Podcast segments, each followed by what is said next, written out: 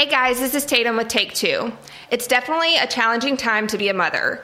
God has given this generation of moms an incredible challenge to train up children to be God-fearing servants and an incredibly powerful culture that shifts away from the truth we as Christians know and live by, and that's God's word. The day-to-day stress that comes with being a mom can be exhausting. It's so easy to neglect ourselves and get burnt out. With all that our children face in this world, they can't afford to have moms who get so overwhelmed to the point that we are just done. You know, the type of done I'm talking about. You know, done as in do your own laundry and find your own food kind of done. If I'm being honest, I wake up every day feeling exhausted before I even get out of bed. I mean, just plain tired of the monotony. The minute my eyes open, it's list upon list and schedules and tasks that have to be done, and before I know it, I've woken up and have yet to thank God for another day.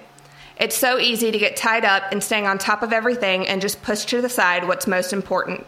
It's no wonder the enemy is working overtime to discourage and deplete moms.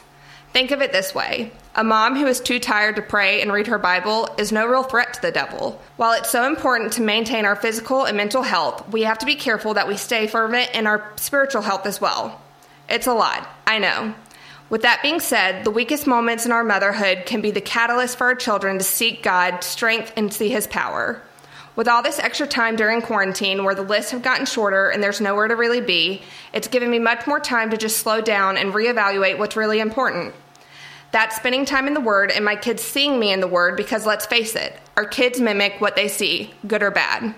Now, this hasn't been all rainbows and butterflies between homeschooling and not being able to use the bathroom by myself. And mamas, I know you feel me on that one, but my children have seen me rely on the Lord more than ever as we get through the day together without killing each other. It's easy to get discouraged trying to do this whole mom thing, but the best example we can set for our children is being transparent with them that when we are weak and lacking strength, our source of hope comes from the Lord.